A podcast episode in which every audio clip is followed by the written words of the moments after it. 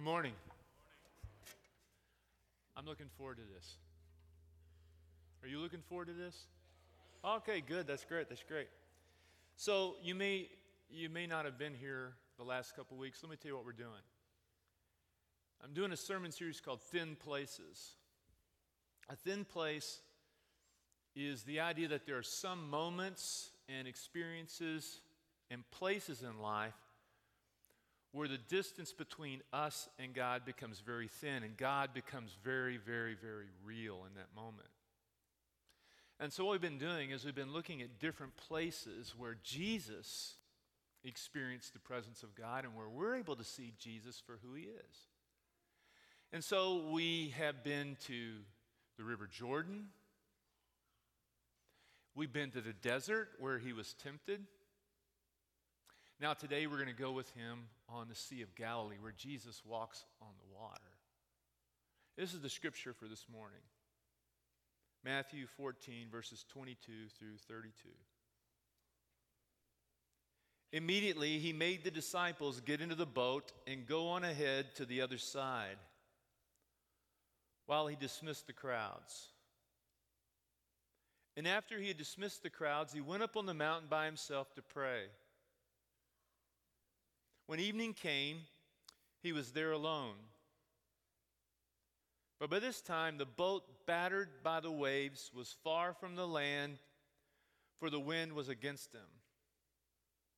And early in the morning, he came walking toward them on the sea. But when the disciples saw him walking on the sea, they were terrified, saying, It is a ghost. And they cried out in fear. But immediately Jesus spoke to them and said, Take heart, it is I. Do not be afraid. Now, let me just pause right here for this moment and say to you that that may be the main reason you came today. It may be that you are in the middle of something and you can't see the way out. It may be that right now your life feels storm tossed and you feel beaten by the waves. It may be that you're experiencing a dark night of your soul. And maybe what you just needed to hear this morning from me is what it says right here is that Jesus is in the middle of all of it. And maybe you just needed to hear this morning take courage. It is I. Don't be afraid. Anybody here need to hear that this morning? Yeah. So Peter answered him, Lord, it is you. If it is you, come to command me to come to you on the waves, on the water. And he said, Come. So Peter got out of the boat, started walking on the water, and came toward Jesus. But when he noticed the strong wind, he became frightened, and beginning to sink, he cried out, Lord, save me. Jesus immediately reached out his hand and caught him, saying to him, You have little faith, why did you doubt? When they got in the boat, the wind ceased, and those in the boat worshiped him, saying, Truly, you are the Son of God. This is the reading of God's word, and God's people did say. Amen.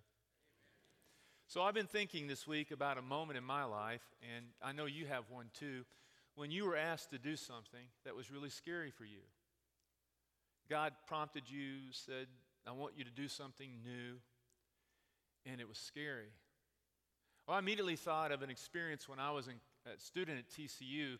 Uh, it was my senior year, and my college professor um, was also my pastor. He was taught at the school, but he's also pastor at the church. And uh, he asked me to preach on College Sunday. Now, when he asked me, I just said, Sure, I'll do it. Great, fantastic. Sign me up. I'll do it. But immediately I started to regret it. For whatever reason, I'm not really sure. Uh, while I was at TCU, I developed this intense fear of public speaking. Now, that's problematic if you're going to be a minister and you're scared of public speaking. But it's true. Anytime I had to stand in front of people, my palms got really, really sweaty. And I got lightheaded. And I thought I might just actually pass out. I mean, that might draw a crowd. Go see the guy pass out on college Sunday, you know? And then the week before I was supposed to preach the sermon, I began to have anxiety dreams. You know, I still actually have those. I had one last night. Every, every so often before I preach, I still get nervous and have dreams like I can't find my notes or I got to church late and, you know, or people, nobody showed up but me, you know, that sort of thing. But I begin to have these anxiety dreams like, what if, what if I look stupid? I mean, all my friends are going to be there. My faculty members at TCU are going to be there. My parents are going to be there. What if I look stupid? What if I fall on my face? What if I can't find my notes? What if I show up and I'm not wearing pants? and so I, I, I became just really overwhelmed by fear. And so I picked up my phone to call uh, my minister to back out. My college roommate grabbed the phone out of my hand and slammed it down. And he said, You're going to preach. You're supposed to preach. That's what God wants you to do with your life, and so you just need to do it. And then he said something I will never forget. He said, If you say no now and you back out, you may never say yes and you may never do what God wants you to do. Well, I didn't make the phone call. I did preach the first sermon, and people were relatively polite and complimentary. My uh, New Testament professor approached me afterwards and said, Now that was interesting. but the reality is, I was able to do it. I was able to stand. I didn't pass out, and it was scary. And I learned something really, very special there that when you step out and you um, do something courageous and something that's fearful for you, and God's calling you to do it, God will be with you. And that becomes a thin moment, thin place. One of the thin places that God becomes very real to us is when we take a risk. When we hear a call from God to do something with our life and we step out in fear and we do something, and then we have to trust and do the best we can, that's a moment when God becomes very near and very close to us. And it illustrates a truth that I have believed for a long time that the decision to grow, it always, the decision to grow always involves a choice between risk and comfort. There is no growth without risk. And if your primary desire is to be comfortable and complacent in your life, you'll never become the person that you can become with your life. And the truth is that if you open your eyes up to who God is, what God wants for you, and if God ever approaches you, if you let me just say, if you ever get close to Jesus and you hear from him, he's always going to stretch you. He's always going to make things complicated for you. He's always going to cause you and call you to step out and do something that's scary. Now, I've noted from reading the Old and New Testament that God generally works in a few ways. This is almost always true of any story you'll read in, in the Old or New Testament when somebody ordinary, like you or me, does something extraordinary. The first thing is there's a call. God calls an ordinary person to do an extraordinary thing. Noah build a boat. Moses go back to Egypt. David kill a giant. Mary give birth to the Son of God. There's always a call. But associated with that call, there is always fear. Noah says, Well, it's not even raining. Not even raining. Moses says, I'm a terrible speaker. David said, I'm just a little boy. I can't even hold a sword. Mary said, I'm a teenager. But what set them apart from the others that they ended up did say yes. I've often wondered, I wonder how many people said no before David said yes. How many said no before Noah said yes?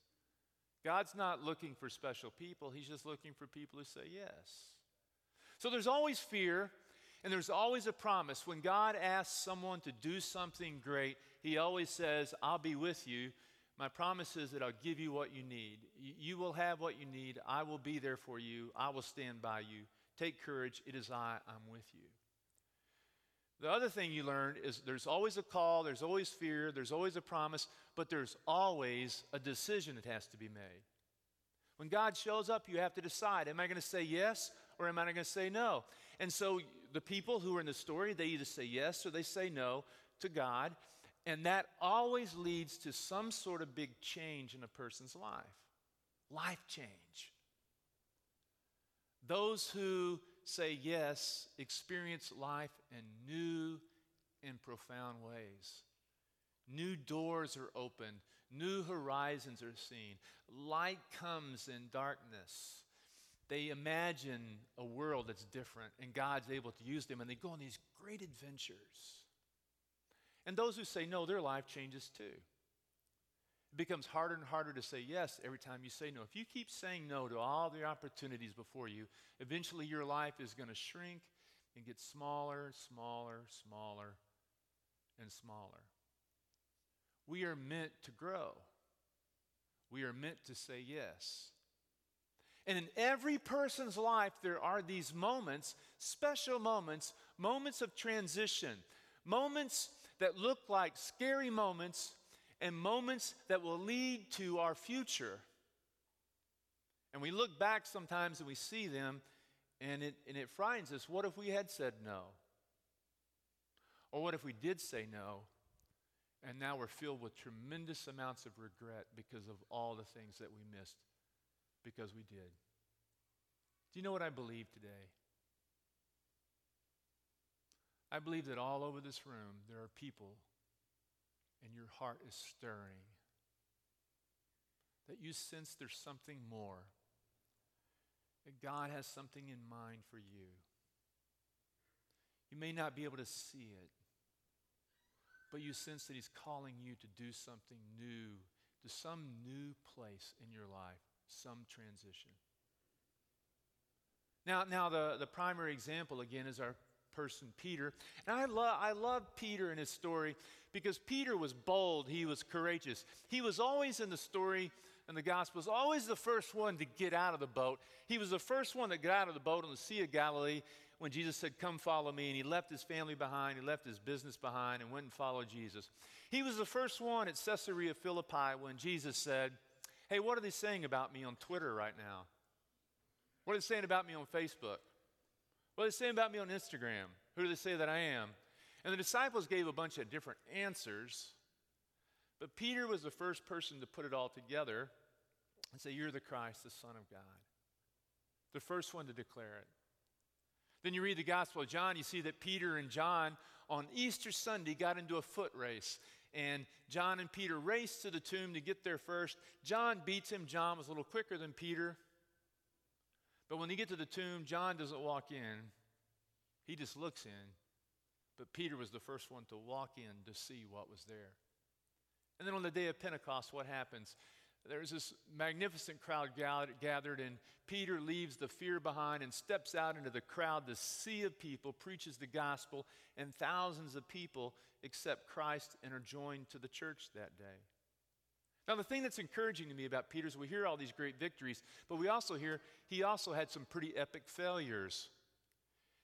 As soon after confessing Jesus is the Christ, Peter hears Jesus say, I'm going to suffer and die.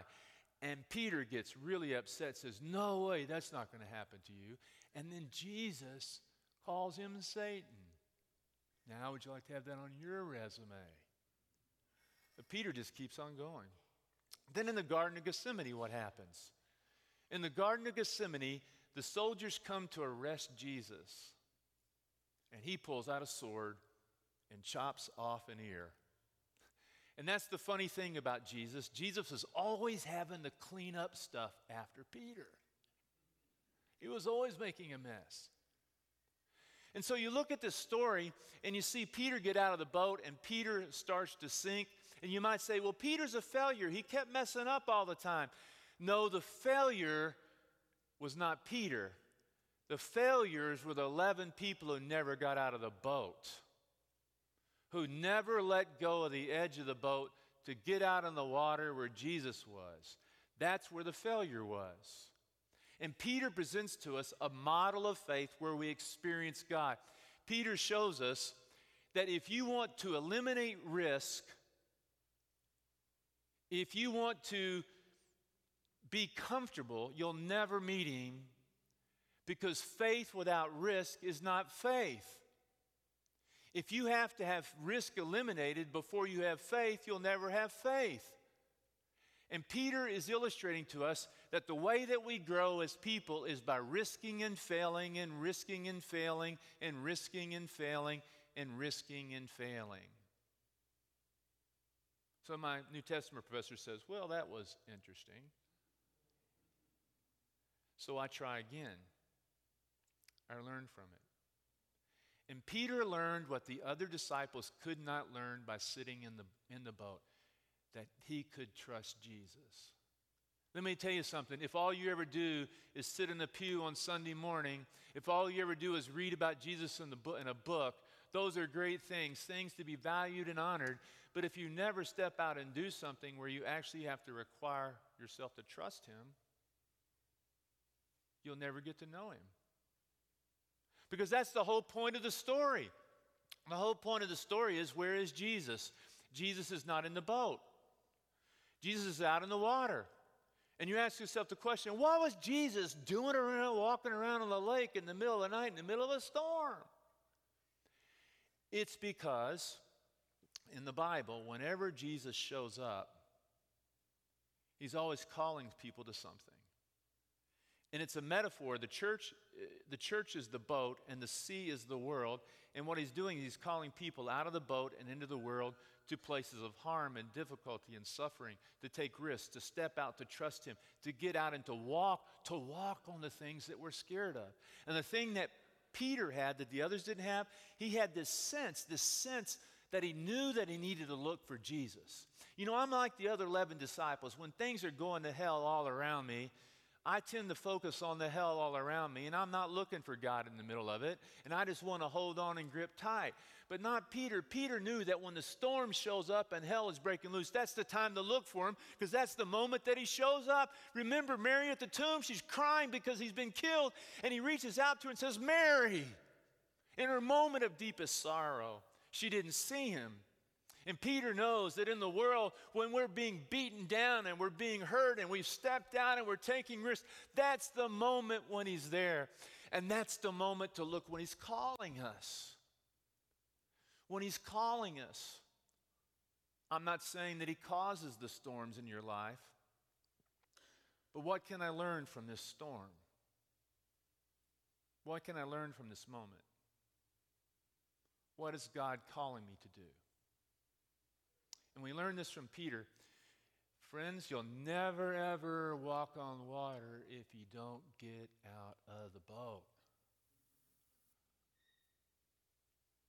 Uh, I'm reading a biography right now by, about Abraham Lincoln. It's like the longest book I've ever read. I started out with great ambition to finish it quickly. Not going to happen. Next year I'll still be reading it. But, but I tell you, Abraham Lincoln is so inspirational to me. You talk about someone who was asked to serve during a difficult time and to do something incredibly difficult. We think the world is in turmoil right now. In three days, 50,000 people would die. And they were, it was Americans killing Americans. Almost everybody in the Civil War went home missing limbs. There was a Civil War battle near our church. Our church was right down the street. And our church, our actual old church building, became an infirmary for, for Union soldiers and a hospital. Actually, surgeries were performed in our old building. But Lincoln was called to be president during this difficult time to hold the Union together. And the only thing that kept him focused on doing his job was he had this high ideal, this courage to live out this dream of keeping the Union a Union. It eventually morphed into freeing the slaves. But the reality is, everywhere he went, everyone hated him. The conservatives thought he was too liberal. The liberals thought he was too conservative. The moderates didn't like his wife. In fact, nobody liked Mary Lincoln. And while they were in the White House, their son died. Trauma all around them. He went through periods of great depression, and at some point, Some of the people who were around him were worried he might even take his life. And he even said at one point that I'm going to do this even if it kills me doing it. In the middle of all that, we realize that if you're going to step out and do something bold in the world, sometimes you're, you're going to be the only one that will do it. Courage, courage never waits for consensus to do something courageous. Let me say that one again. Courage never waits for consensus to do something courageous. And I'm so touched by when, uh, when when Richmond was freed from the Confederacy and Lincoln went to Richmond, Virginia, and walked through the streets of that bombed out city, do you know who, were, who was there to show him, appre- who was never really fully appreciated for who he was? When he went into Richmond, who was it that was there that celebrated him and loved him? It were people who were not even considered people or human beings at that time, but freed people men and women who had been slaves. Six days after Robert E. Lee su- surrendered at Appomattox, the Confederacy, and the war was over, Abraham Lincoln was murdered by John, uh, you know, John Wilkes Booth. He lost his life, never knowing that he is perhaps one of the greatest Americans to ever serve. Why? Because he lived by a vision. He lived courageously. He stepped out and did what others were scared to do at great personal cost. Let me, let me say one more thing. You know, um, the greatest generation, the greatest generation handed the boomers the keys to the car and we've drove the daggum thing into the ditch. And I want to tell you that we, we baby boomers, we're just so convinced that we have the answer to what's going on. I don't think so. We're handing, our, we're handing Chloe and Carter and Michael a very messed up world in lots of ways. And, and we can't get anybody to agree on anything. And if you look at the Bible, in the Bible, who is it oftentimes is the one that begins a new thing? It's, it's, sometimes it's older people, but it's usually students, young people, teenagers. Jeremiah was a teenager, Isaiah was a teenager, David was just a kid. And I think that what we need to realize is instead of trying to force our kids into a box to be like us, we need to let them be who they are. And we need to let them challenge our political views, our ideological views, our worldviews, what we think about anything from marriage to race and anything. And we need to, we need to I'm, I'm so tired of hearing people badmouth teenagers because I'm going to tell you something. We as adults, we don't have the answers. And we got to trust that God is going to call a generation to do something really cool. And so, if our teenagers were to walk out of Eastern High School, would we support them? Would we encourage them? Doesn't matter if we agree with them. Because, friends, what we're doing isn't really working right now. I'm not proposing any answer to anything. I'm just saying I believe that God is at work in our world and that God's going to call teenagers out of the boat and children to do something. And maybe we shall, as it says in Isaiah, when it talks about peace, and he says, and a little child shall what? Lead them. Amen. Amen?